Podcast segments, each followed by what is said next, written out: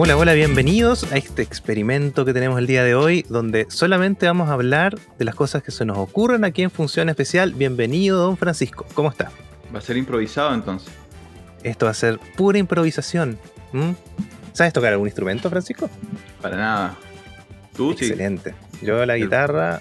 El bajo. eh, no, solo la guitarra, y a veces. Guitar- guitarrista de fogón, se dice en Argentina. ¿Qué? ¿El qué?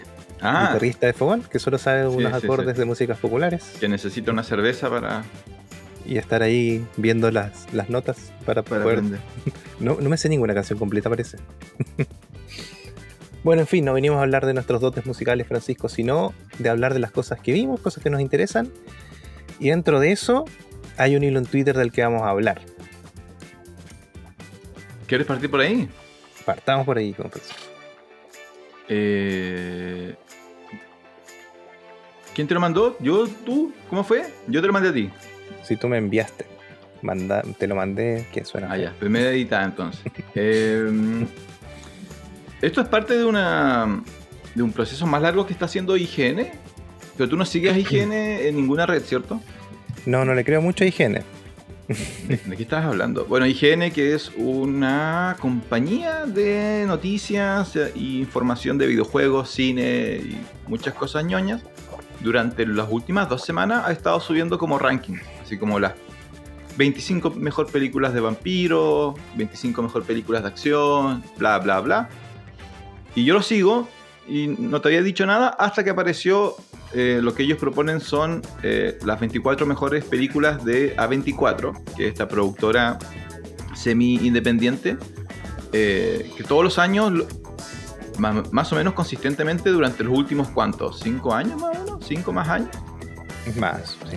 ha estado alcanzando eh, quizás los más altos niveles de, de calidad comparativamente con, con otros independientes y competitivamente con, con las grandes productoras. Entonces vi este Twitter y dije, se lo voy a mandar a Jonathan. Ni siquiera sabía si lo habías revisado porque tú eres medio anti-Twitter. Pero hoy le pudiste mandar una revisada, ¿no? Sí, sí, revisé. No estoy de acuerdo en el orden, pero sí son 24 películas que hay que ver, yo creo. No he visto todas. ¿Cuántas has Eso visto? tengo que decir. Así como rápido, sin revisarlo bien, la mitad. Un poquito más, capaz. En la mitad, parece. Sí, capaz que menos ahora que estoy viendo mejor. Maldición. Ahí, veamos, veamos el top el, el top 10 para no, no aburrir, para no estar con los 24. Y vamos bien rapidito a ver si las has visto o no las has visto. La número 1, que yo no sabía que era de 24, Moonlight. No la he visto. Está en carpeta. Está en carpeta, está en carpeta. Ya, pero ese, el, el tal carpeta lo vas, a- lo vas a decir en todos los casos que no, ya te conozco. No, ya. he, estado, he estado revisando mi listado de películas que ver y he avanzado. Ya, ok, ok. Ya, Moonlight, que es, eh, fue candidata al Oscar, eh, la historia de un joven, joven afroamericano en dos etapas de su vida. Eh, es un drama duro, es bastante duro la verdad el drama, pero bien, bastante bueno. Pero hay que estar de ánimo, hay que, hay que tener ganas de, de sufrir. Sí, Número dos. Sí. Sorry, es que cuando supe de Moonlight, me acuerdo de una película que vi que es. Ah, porque me acuerdo de cosas y no me acuerdo de los nombres. Pero hay una que se llama Fisher, algo así. ¿no? Igual es de una persona afroamericana que tiene problemas. Bueno, en fin. Antoine Fisher. Esa es la película que vi y me pensé que era parecida a esta Moonlight. Después. No, sí, la, la fórmula, la fórmula es, es conocida, no es particularmente original. Lo que pasa es que las actuaciones están bastante bien y, y el nivel de... Y esto lo puede hacer a 24, ¿no? Y aquí aprovechamos de explicar eso de que tiene a 24, que al ser un más independiente, de repente puede jugar con algunas reglas que, no sé, que Warner o que Paramount o que MGM no pueden o no se atreven. Entonces, claro, hay temáticas que normalmente no se tratan en películas, eh, de grandes películas de Hollywood, que, que A24 puede poner, y Moonlight es un buen ejemplo eh, en ese sentido. Número 2, a mí me sorprendió la número 2, es eh, Uncut Gems, que es la de Adam Sandler. No la he visto, Sí. la verdad. ¿Tú? Está Netflix, no, no sé si la voy a ver tampoco. No, ¿cierto? Pero me- a mí me sorprende que esté ahí. Yo he, he escuchado comentarios de que está bien la película, eh, pero eso, está bien. Ahora, yo no leí, no leí la... mm, O sea, Genev dice que el, el orden es de ellos. O sea, no, no- no- no- no Mm. están diciendo que están así. Me llama la atención porque eh, si tuve las 5, Moonlight, Uncut Gems, la 3 es Midsummer, la viste al final, ¿no? Midsommar, obvio que la vi, pues yo te lo recomendé. Que no, no, jamás fue así. Entonces, que es una película sobre eh, vida, muerte en, en un marco de cultos. y Una película no- de terror de día. Claro, es bien- es súper interesante, eh, súper bien ambientada. La número 4 es La Bruja, de nuevo, un- una historia sobre, sobre la vida, sobre la familia, sobre el destino, en un contexto de terror muy bien ambientado. Y Hereditario, que también es sobre lo mismo. Eh, Hereditario y Midsummer en el fondo tocan muchas de las mismas temáticas en contexto distinto. Entonces tuve el top 5 y es Moonlight, Midsummer, Witch, Hereditary y Uncut Gems. Y el número 2 se hace como raro. Yo no, no- no- no creo que es que sea mala, sino que se hace rara ver una película con Adam Sandler, que es más sobre eh, un, eh, alguien que tiene problemas con apuestas, alguien que tiene que jugársela toda para no perder su negocio, que quizá no es tan profunda como las otras cuatro. Eso es lo que yo creo que llama la atención. Sí, para mí, Hereditary, para mí es la mejor de todas. ¿Tú hubieras colocado Hereditario primero? Yo hice colocar Hereditary primero. Primero por- porque es un, un tipo de terror que hace tiempo no veíamos. Está súper bien contada y da miedo. A mí eso película me dio miedo. De las únicas que me ha dado miedo en el último tiempo. ¿Cómo te, no hay nada que dé miedo en Hereditario? No sé. ¿Cómo que no? Está terrible esa, esa película. Yo conté la anécdota de. ¿O te lo conté a ti? ¿O lo conté ¿De la- en un de envío? que la viste solo? No, no, no. De. Yo te- tengo una. Conversé con una colega eh, que ya sabía que yo soy parte de Función Especial, entonces me dijo, oye, recomiéndame una película porque dijo, la última que me atreví a ir al cine fue un fracaso con mis amigos. Yo le digo, ¿pero Ya. por qué? ¿Qué pasó? Cuéntame. Yo soy curioso en esas cosas, así como ya, cuéntame. Y además porque yo creo que las recomendaciones siempre son a partir de, de a quién tú le estás recomendando, ¿no? Como, si no te gustan las películas de terror, no te voy a recomendar terror, por muy buena que sea la película de terror. Entonces ella me dice, no, fui a ver una película que se supo, me dijo que se supone que era de terror, pero no tenía nada de terror. Y mis amigos todos se aburrieron y me dijeron que cómo había elegido esa película. Y dije, ya, pero hazme recuerdo de... Dime cómo se llamaba. No se acordaba cómo se llamaba. Y, y empezó a hacer como recuerdo y dijo, en el póster salió una niña. Ah, Y yo dije, ah, changos, creo que ya sé cuál, cuál puede ser. Hay muchas opciones, pero por la descripción de que era una película de terror, que no era tan de terror, yo dije, ah, a ver. Busqué rápidamente en mi celular la portada de Hereditario, le dije, ¿era esta? Y me dijo, sí, es esa, qué mala. Yo dije, no, no es que sea mala. Y, tu- y tuvimos una conversación súper interesante de, mm, eh, del ánimo que hay que tener o, o el peso de las expectativas. Porque en el fondo, esto había sido un viernes de la noche.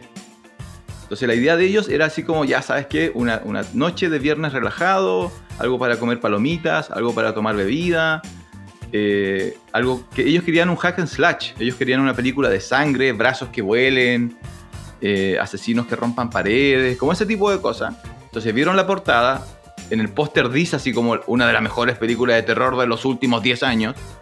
Pagaron las entradas, yo creo que esa es la parte que les dolió más. Pagaron las entradas, compraron las cosas para comer, entraron al cine y se encontraron con una película que es súper. eh, si bien es de terror, eh, no es violenta, ¿no? O sea, es violenta psicológicamente, es violenta en términos de, de las preguntas que te propone, así como qué significa perder a alguien, cuál es el peso de, de una muerte en una familia, en una persona. Entonces, claro, nunca hay alguien con un hacha cortando miembros por el aire.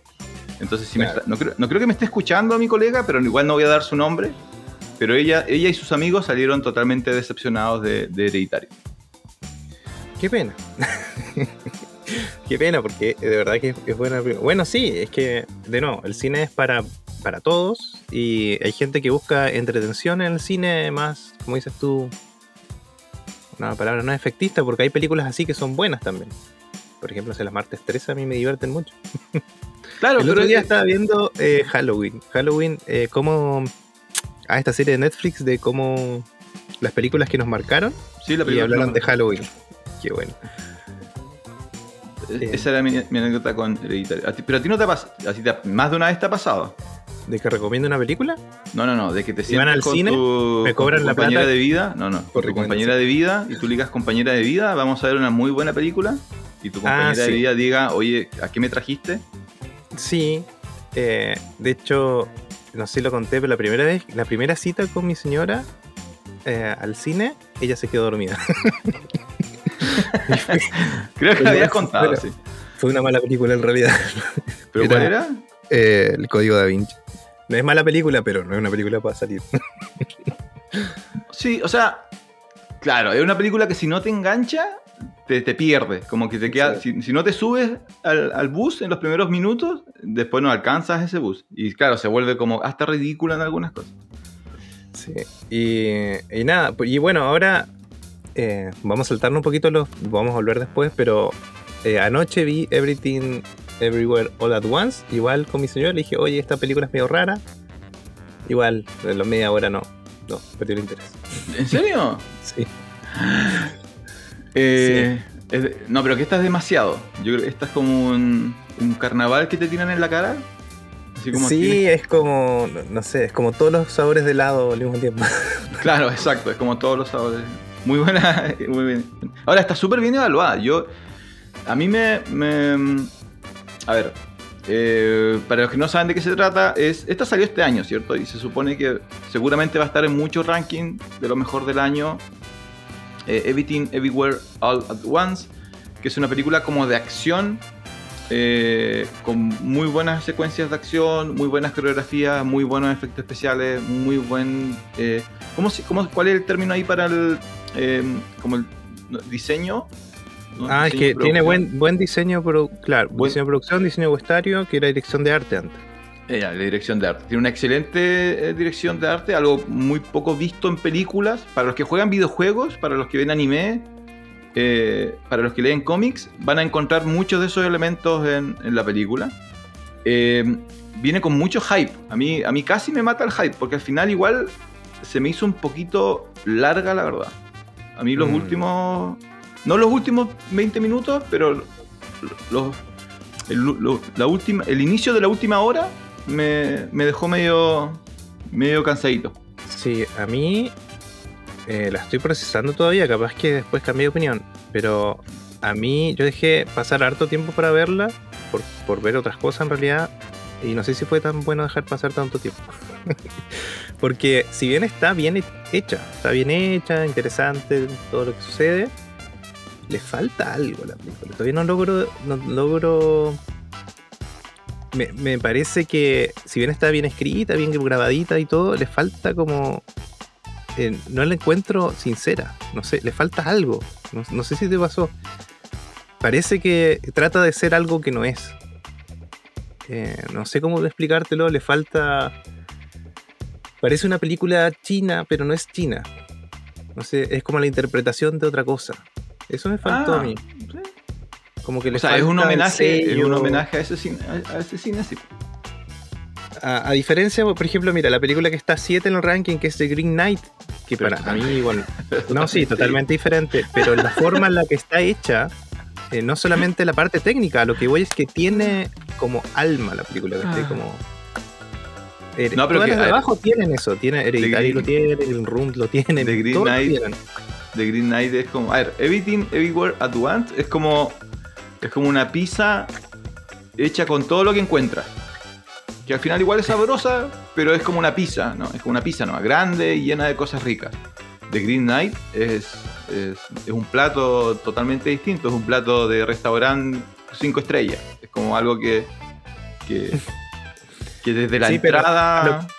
A lo que voy es que yo, eh, a mí me gusta eso, el multiverso que hicieron, etcétera, todo lo que sucede, está todo bien, pero le falta textura, no sé explicártelo en palabras. Lo que pasa es que se pierde, es el punto, por eso te digo, se pierde porque el mensaje, se supone, para los que defienden esta película Abrazo eh, Partido, es, eh, viene por esta línea de las decisiones que tomamos y cómo nos arrepentimos de las decisiones que tomamos, pero en el fondo igual es importante valorar lo que tenemos, aun cuando recordemos que quizás podíamos estar viviendo otra vida. Es un poco ese como el mensaje que se supone que tú tienes que tomar desde lo emocional. Pero ese mensaje está tan rodeado de, de- de otras cosas que son buenas, pero son se diluye al final. Entonces, cuando llega el momento emocional, que tú se supone que tienes que decir, ah, uh, qué bueno, eh, yo, yo, no lo sentí así, porque yo dije, no, ya, o sea, llevo, una hora y media viendo mapaches volando y gente con dedos de salchicha, entonces no me... se perdió la conexión de, ese mensaje, eh, donde por ejemplo en el Green Knight el, lo, que, lo que el director o el guionista quiere que tú sientas al ver la historia del caballero eh, nunca se pierde. Mm. Y de hecho, todo lo contrario, tú llegas al Green Knight a la parte final queriendo saber cuál va a ser la resolución de la vida de este personaje que es tan interesante y tan, tan complejo. Entonces, y con eso no estoy diciendo que esté mal Everything Everywhere All at Once, pero como dices tú, claro, quizá la diluyeron demasiado. Quizá que se, perdieron en el camino un poco lo que, lo que querían hacer. Sí, y eh, ahora recuerdo bien lo, que me lo que me saca de es que al principio la película hace como harto del cine de parecido, no sé cómo se llama, pero el, de, que hace Jackie Chan. Sí, de Hong Kong. Y esos, claro, y esos chistes a mí no me hacen reír, pero los entiendo, caen bien en la película. Se nota el, hilo, todo lo que está pasando. Pero en esta película quedaban todos desfasados, todos. Se nota que no, como que es, la intención está, pero no está. Sí, no sé, es raro. Hay algo raro. Como que el director no cree lo que está haciendo. No, sé, no sé bien cómo explicarlo, pero bueno, eh, está como en todos los listados. Oye, vi un video sobre eso, chuta, pero ya no sé si le puse me gusta al video en, YouTube. Em, yo intento ver bastante video en YouTube sobre, sobre cine. Eh, porque no todos podemos ir a charlas y cosas así como Don Jonathan, a cursos de, cinematografía. Y justamente había un video súper bueno de, que hablaba de eso eh, y explicaba la... A yo sé que te va, seguramente te va a gustar el video porque critica mucho... ¿Cómo se llamaba la película de Disney? de la, princesa karateca. La. ¿Princesa karateca? Sí, por pues la, la Raya y el dragón.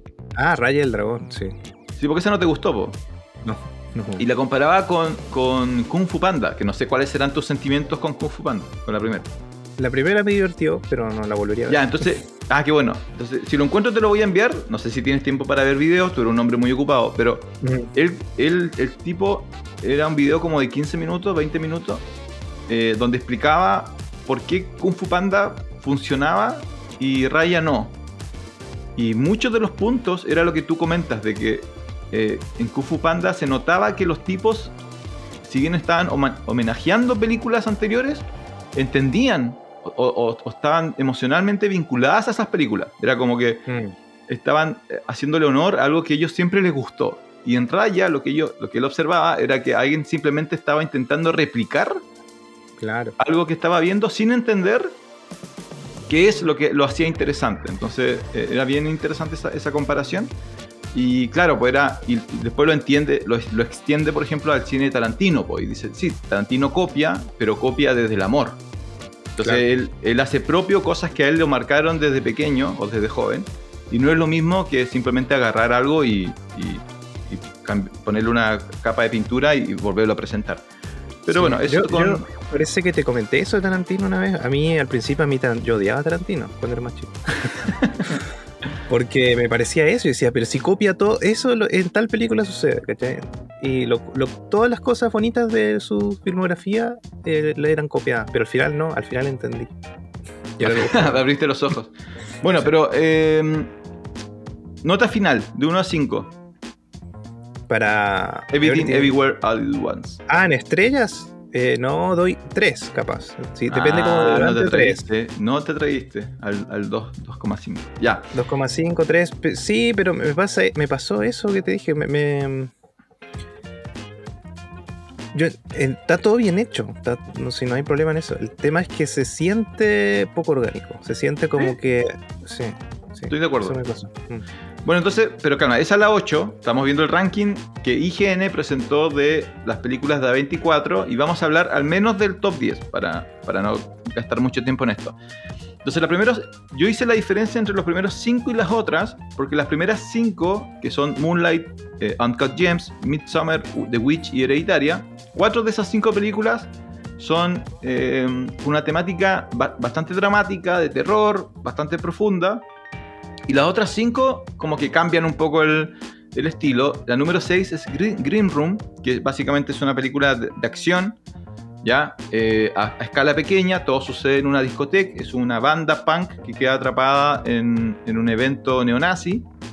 Eh, entonces, claro, es totalmente distinto al, Hereditario, The Witch, etc.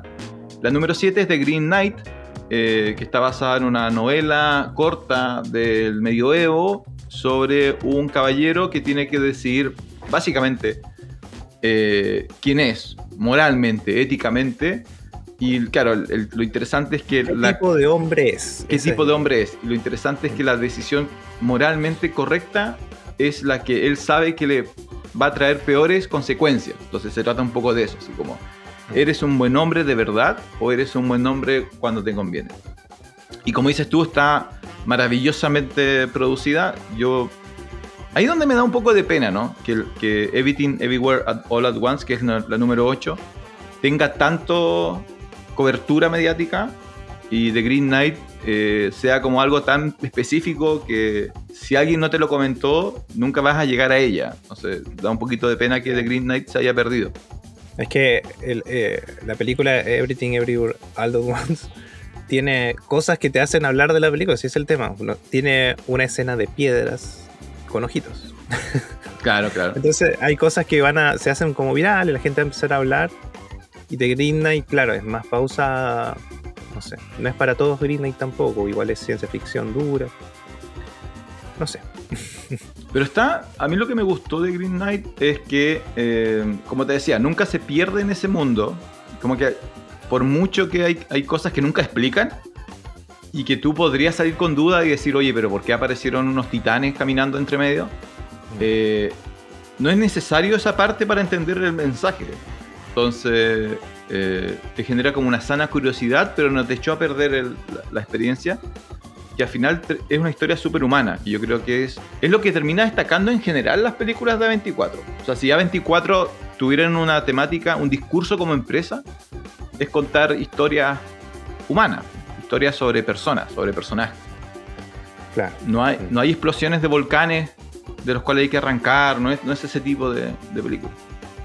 La número 9, ¿la viste? Ex Machina, sí, obvio que sí. ¿Cuándo salió o hace poco? No, el año pasado parece que la vi. Hace poco, sí, igual. La estaba esquivando eh, porque de nuevo, algo que tiene A24 es que tienes que estar con cierto estado de ánimo. Me gustó mucho, me gustó me pareció mucho más interesante de lo que yo pensaba que iba a ser. Claro, y lo que expone y lo que pasa en realidad eh, se ha visto en otras películas, pero lo hace de otra forma. Em, a mí me gustó mucho, me atrapó. Eh, en un momento no sabes realmente lo que está pasando, es bien difícil saber lo que está pasando. Em, y eso, y el fondo es una película con tres personajes. Correcto. Encerrados. a mí lo hace súper bien. Ahora tú ahí tienes un sesgo. especial, ¿no? Tienes un sí, sí ganó Oscar. Ahora tú tienes un sesgo porque aparece Oscar Isaac, que como es parte del mundo Star Wars, inmediatamente eso le da, cualquier película con un actor de Star Wars para Jonathan parte en un 2,5. Al tiro, así, 2,5. Mira, hagamos el ejercicio. De, de, 1 a 5 con Ex Máquina. 3, seguro. ¿Viste? ¿Viste? Sí, ah, claro, sí, fácil, pues si parte con eh, para los que no saben qué es Ex Máquina, eh, creo que fue uno de los primeros grandes éxitos de A24. Eh, es un científico tipo Elon Musk. yo antes hubiera dicho Steve Jobs, pero es algo como un super genio de la tecnología que está en un búnker de lujo en una montaña. Invita a un ingeniero más joven de su empresa y en el fondo es para realizar este experimento que se me acaba de olvidar el nombre el que es el, test de. Creo que no es el de Turing, no. No. Ay, no, no sé. Sí, de Turing parece que o no. A ver. Eh, Correcto, es el test de Turing. El test de Turing es este test que teóricamente eh, confirma si una inteligencia artificial es consciente o no. Mm. Y lo hace a través de eh, si es que respondiendo preguntas la inteligencia artificial puede parecer humana, una cosa así. Entonces la película se trata de eso. El super genio invita a un ingeniero, se supone que es para que el ingeniero lo ayude a confirmar si es que realmente esta nueva inteligencia artificial que él creó logra superar el test de, de Turing y luego se transforma todo esto en, en- en- en suspenso thriller porque en realidad no sabemos cuáles son las intenciones del supergenio, no sabemos cuál va a ser la reacción del ingeniero nuevo, ni qué es lo que esta inteligencia artificial realmente es o no es. Entonces, con tres personajes se arma una muy buena, muy buena dinámica. A ver, estoy tratando de acordarme. Hay otra película que se llama Tau. ¿La viste? Está en Netflix. Tau es de Tau. T-A-U. ¿Ya? No, no la he visto. Igual hay una. no, o sea, es parecida a un. Hay una inteligencia artificial eh, administrando una casa. Y se vuelve terrible después. Eso. Ah, ya, pero eso ya es... ya, ya. Hay un capítulo de Los Simpsons así. Eso, Sí, porque es- esa sale de, de Odisea del Espacio. Odisea del Espacio y el, y el computador, no cómo se cabeza a la base. Al. Al se llama el de... Sí. Odisea al espacio, 2000 2001 Odisea al espacio. Estoy buscando.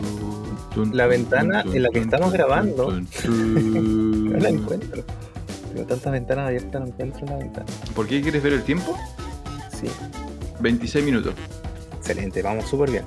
Ya. eh, Ya, eh, para terminar el top 10 y después pasar a otros temas, eh, la número 10 no la he visto, Lady Bird. Yo tampoco lo he visto. Ah, Igual ok. está en carpeta ahí.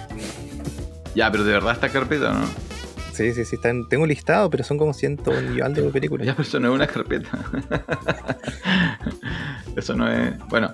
eh, para los que quieran ver el listado completo de las 24 películas, las 24 mejores películas de A24 según IGN, simplemente vayan a la cuenta de IGN y ahí van a aparecer no solamente este ranking, sino otro ranking que han estado generando. Eh, pero este es el único que me pareció que le podía interesar a Don Jonathan y que además seguramente vio muchas de estas películas. Solamente tengo una duda. Al final viste, porque está la número 18, la tragedia de Macbeth, No, no la vi. ¿está en carpeta? No, no está en carpeta. ¿Tampoco está en carpeta? No, tiene que estar en carpeta. Ya, eh, eso con ese tema. Pasemos al siguiente.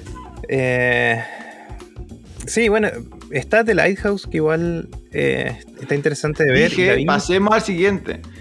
Pero me queda la duda, Room. ¿Cuál es Room? Porque hay varias películas que se llaman Room. No. ¿Cuál es la Room de A24? La, ¿cómo, hay varias películas. Room, la de la chica que está atrapada. Ah, la que tiene un hijo en cautiverio, esa. Sí. Ah, sí. Igual no es tan de A24, ¿no? Como no tiene el perfil de las otras. ¿La, la viste? Sí, sí la vi. Ya. no, no creo. Eso nomás. Ese, ese sí lo vi, era dudoso. Ya. Siguiente tema. eh, ya yo voy a colocar la pauta entonces porque me interesa hacerte preguntas. Terminó Soul, ¿o ¿no? Terminó Better Call Saul no sé qué voy a hacer de mi vida ahora. Me deprimí. Ya, entonces, para si hay alguien que no sepa, ¿esta es una precuela o secuela? Es, eh, claro, nace como una precuela acerca de uno de los personajes de la serie Breaking Bad, que es. Saul Goodman, un, eh, ¿cómo decir? Un abogado No chanta, sino con. prácticas.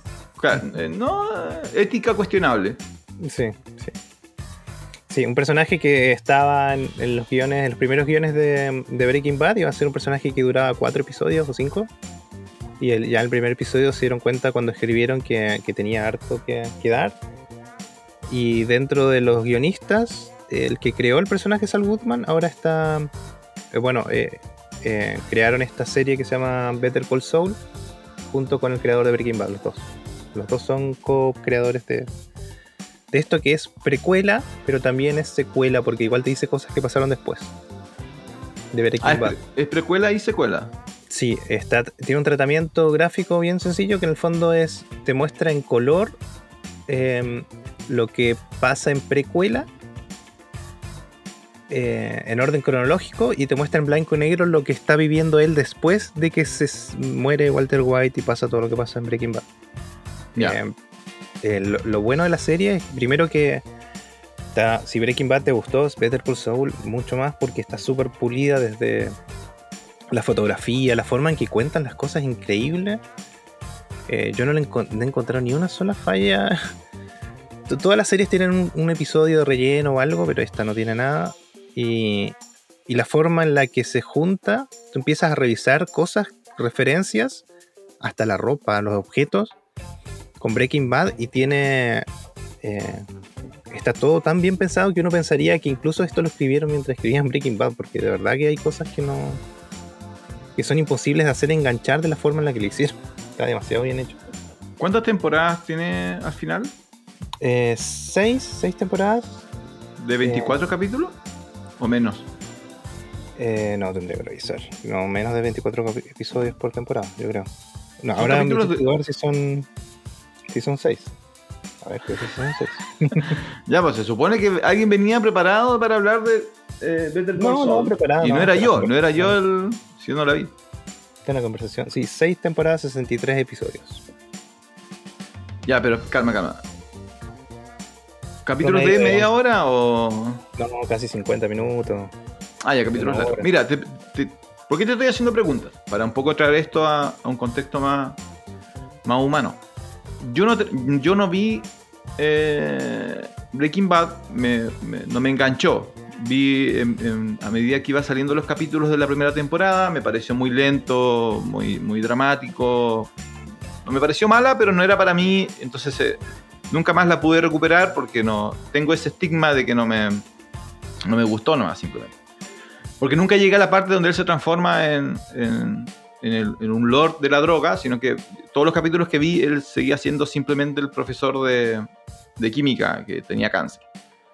Mi pareja de sillón avanzó un poco más y me dijo que el, el único personaje que le gustó de Breaking Bad fue eh, Soul. Entonces el otro día me dijo, oye, terminó Soul, veámosla, me dice. Porque tenemos una regla a partir de un tiempo de que solamente iniciamos series que están terminadas, porque así no nos decepcionan. Eh, entonces yo le dije, mira, espérate, le voy a preguntar a Don Jonathan de Función Especial, así le dije. Eh, primero, ¿cuánto, ¿cuán necesario es haber terminado Breaking Bad para disfrutar de, de Better Call Saul? Es una discusión que hay. En todos lados está la discusión que si es posible ver Better Call Saul y después ver eh, Breaking Bad. Según yo, sí. Ah, podría Hay- ser el orden inverso. Según yo sí, porque está tan bien escrita que eh, ahora hay cosas que obviamente no te van a chocar como haber visto Breaking Bad, pero son detalles. Eh, porque la, la serie para mí funciona perfecta en sí misma. No necesita. Ahora hay cosas que te van a llamar la atención y vas a tener que volver, ir a ver Breaking Bad. Y me parece un buen ejercicio. Incluso podrías ir a ver episodios específicos si no quieres ver la serie entera de vuelta. Eh, lo que pasa es que, eh, a diferencia de. En Breaking Bad los personajes eran mucho más caricaturescos tal vez. Siempre en ese borde. Incluso Walter White. Eh, y acá en, en Better Call Saul está mucho, es mucho más drama. La construcción de personajes es increíble. Y en el fondo te dice cómo él llegó a convertirse en, en Better Call Saul, porque él tiene otro nombre, se llama Jimmy McGill.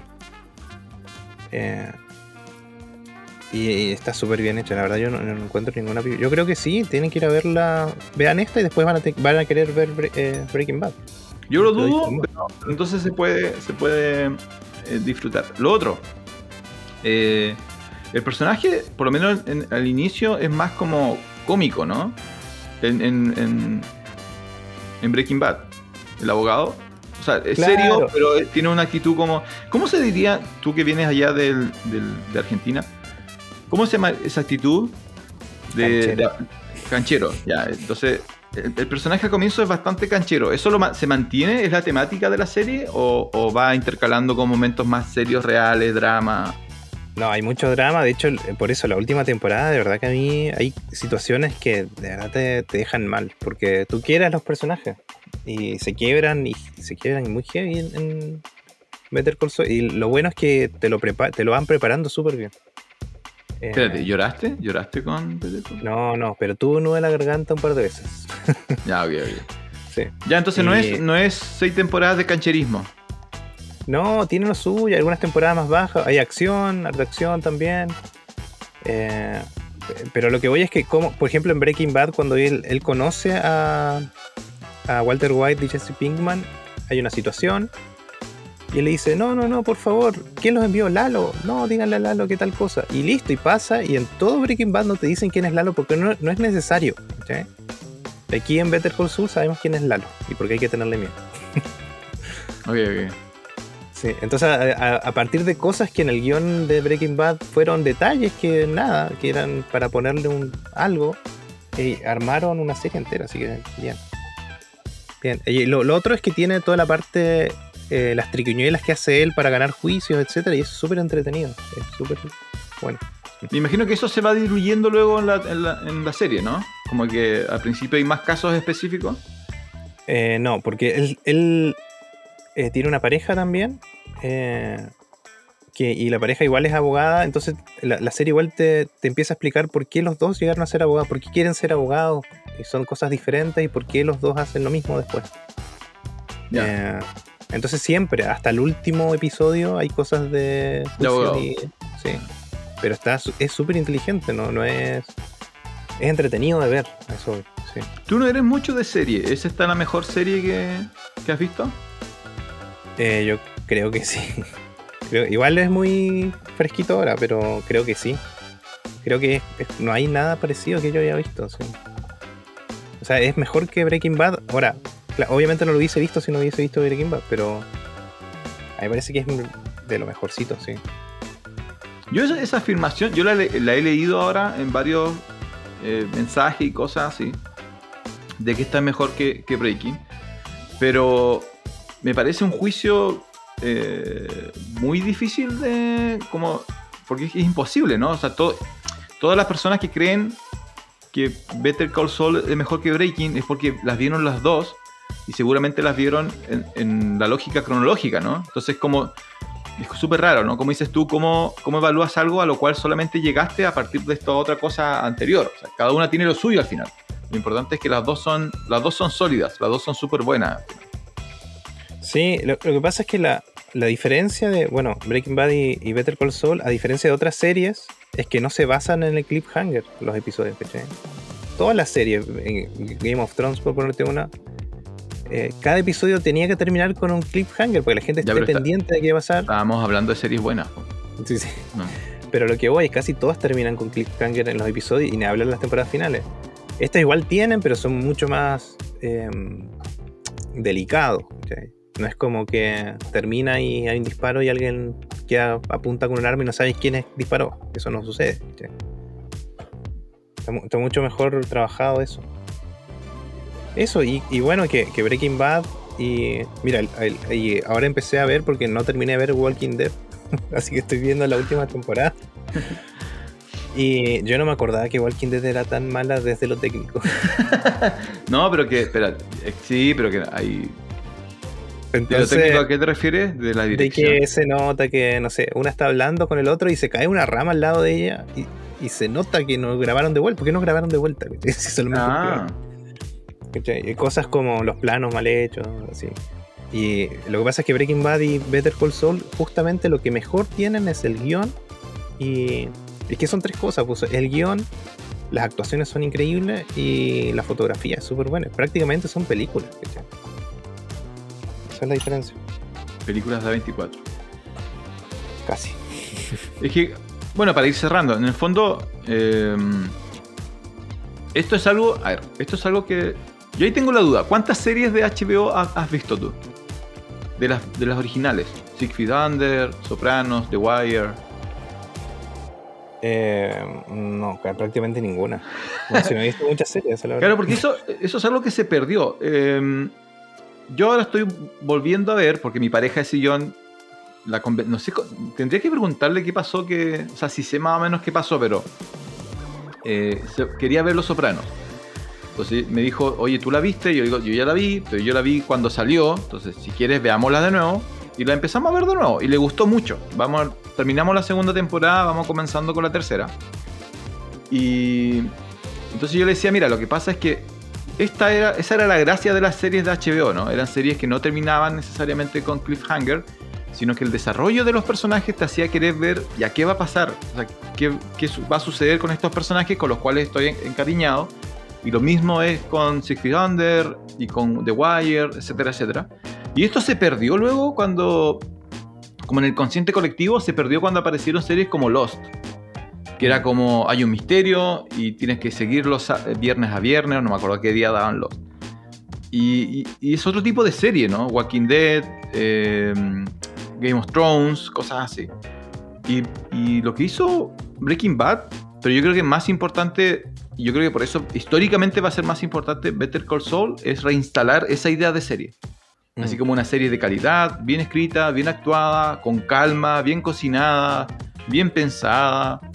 Así como que, como dices tú, no todos los capítulos va a terminar en un disparo sin saber de quién es la mano que está disparando, sino que jugar con otro tipo de, de concepto. Entonces yo creo que eso es lo que lo hace tan, tan especial y que hace mucho que no recibíamos una serie como esta al final. Sí, sí, ahora mientras hablaba estaba pensando en cosas que me gustan y hay un montón de cosas que me gustan de la serie. A ver si un día hago algún podcast de. Un, un capítulo especial de así, pues. Sí, sí, sí. Porque ¿qué, cuál, qué otras, cuando tú piensas en las últimas, los últimos años, así como series más populares, son todas son del otro modelo, po. Sí. y Es tienen igual- en común que terminaron mal, o sea, nadie, nadie terminó contento con Walking Dead. Nadie- Walking Dead terminó, ¿no? Eh, supuestamente sí, pero todavía no, no empiezo. Estoy en la última 10, el último episodio de la 10 y parece que son 11. Bueno, muy poca gente está contento con las últimas temporadas de Walking Dead. Nadie quedó contento con la última temporada de Game of Thrones. Eh, Lost fue una decepción. Heroes, ¿te acuerdas de Heroes? ¿Héroes? Eh, ¿No? ¿Te acuerdas que había una serie ¿Cuál que se llama Héroes? Que igual la estaba rompiendo, igual terminó súper mal. Porque, claro, es, es insostenible. Eh, este- hay un concepto gringo que se llama hot, chat- hot chatting, que es como eh, hacer algo genial para que la gente se enganche, pero después tienes que hacer algo más genial, y después algo más genial, y algo más genial, así como que. Y nunca puedes retroceder, po. Mm, Siempre, siempre necesitas más eh, aumentar el- el- el- el- la explosividad o la llamatividad de la cosa y eso, tiene, eso cansa al final. Entonces, eh, Better Call Saul es como, al parecer es distinto, ¿no? Juega con otras herramientas. Sí. Sí, no sé qué más decir, Pancho. Así que la voy a ver. Yo creo que la voy a ver, una vez que- pero una vez que termine Sopranos, y Sopranos son seis temporadas igual creo, pero son capítulos largos. Eh, pero son 12 capítulos por temporada, parece. ¿Tú no viste Los Sopranos? No, no he visto. Te la recomiendo. Se sostiene, se sostiene súper, súper bien. Es impresionante Sí. lo bien que se mantiene en el tiempo Soprano. Me acordé, eh, bueno, yo como bueno, diseñador, publicidad, etcétera, yo siempre, cada tanto me, me pongo en páginas especializadas de publicidad a ver publicidad no tradicional. Y, y hace un tiempo, mucho tiempo, antes que entrara a trabajar al hotel, unos 10 años, vi una publicidad de Los Sopranos que había en Nueva York y era que arrendaban taxis y les colocaban en la cajuela atrás eh, una manga y un, un brazo de, de, un muñeco colgando por fuera, como que cerraron la, cerraron claro. la cajuela y quedó el brazo por fuera. Y, eh, y abajo del brazo había un sticker que decía Los Sopranos, de tal día, tal día, en tal señal. Muy buena la publicidad. Eso. Ay, eso, eso a mí no me gustan esa, esa- Publicidad no tradicional, hay un montón. porque no, no sé si funcionan. La, la única que he visto de esa espectacular, no sé si has visto el video, que lo hicieron en, creo que era Japón, eh, con Resident Evil. No sé si era Japón. Que contrataron en un, en un edificio, eh, ¿cierto? Del centro de Japón, que todo está con pantallas, ¿cierto? Había en una esquina Ah, del sí. edificio colocaron un, uno de los monstruos de, de Resident Evil como intentando escapar. Sí, es una esquina famosa, hay varias publicidades ahí, pero solamente se ve desde, desde un punto de vista, pues si te corre un poco el, el efecto no Claro, no funciona de cualquier ángulo. Y eso, eso me pareció me pareció genial. Ahora, lo malo es que implica tener que pararse ahí a mirar, y eso no, Sí. estoy en contra de estar parado mirando cosas en la calle. Eh, eso, don Jonathan. Mira, pasó rápido el tiempo, ya son 45 minutos ya. Sí, Así que no sé si algo más importó en tu vida, como que para que lleguemos a los 60, o lo dejamos hasta acá y nos vemos la próxima semana.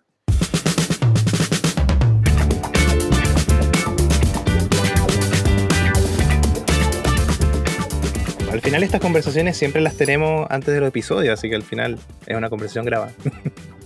Hasta ¿O se no? escucha. Y así conversamos, eso es lo más, para la gente que no nos crea, así conversamos eh, Don Jonathan y yo. Cuando nadie nos está viendo, igual conversamos así. Sí, cuando nadie nos ve. Qué feo que Cuando nadie nos- ve. Hay una canción, ¿no? Cuando nadie nos ve. Cuando nadie nos ve. Cuando nadie me ve. Ah, ¿era cuando Ya. nadie me ve? Ah, ya. No, ya hago otras cosas. Ya, don Jonathan, entonces este es un capítulo de experimento. Vamos a ver cómo funciona, pero sí o sí algo más va a salir luego de función especial.